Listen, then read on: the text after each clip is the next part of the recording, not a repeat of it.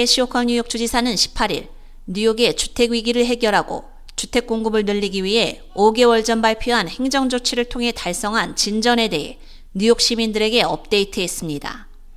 또한 주택 공급 확대를 돕기 위해 4억 3천만 달러 이상의 채권과 보조금을 통해 뉴욕 전역에 1,500채 이상의 주택을 건설할 예정입니다.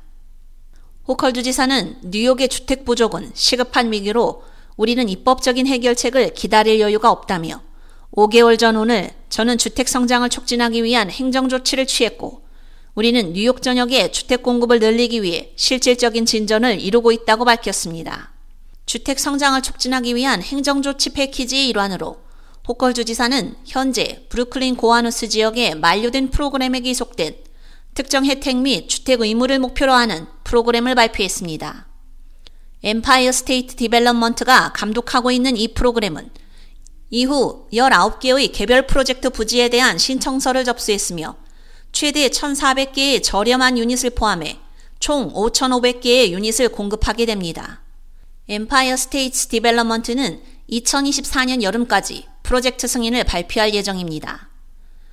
호컬 주지사의 행정조치 패키지에는 모든 주 기관이 소유 및 통제 중인 토지를 검토해 해당 부지가 주택개발 또는 인근 주택개발을 지원하는 데 사용될 수 있는지 여부를 결정하는 권한 부여도 포함되어 있습니다.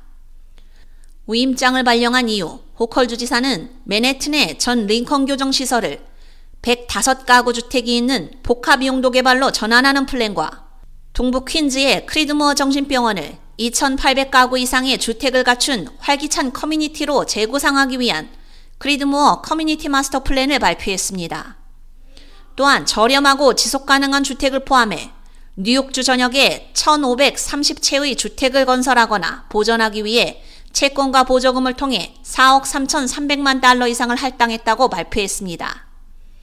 이 투자는 뉴욕시, 허드슨밸리, 서던티어 및 서부 뉴욕의 10개 개발 지역에 걸쳐 주택 공급을 확대하게 됩니다. 프로젝트에는 퀸즈의 JFK 힐튼 호텔을 318채의 저렴한 지원주택으로 전환하는 프로젝트, 활용도가 낮은 상업 및 호텔 공간을 주거용으로 전환할 수 있도록 하는 뉴욕 최초의 호텔 전환 프로젝트가 포함되어 있습니다. 이에 대한 자금으로 뉴욕주 주택 및 지역사회 재생국에서 2023년 12월 채권 발행을 통해 1억 3,100만 달러의 비과세 주택 채권과 3억 200만 달러의 보조금이 지원됩니다.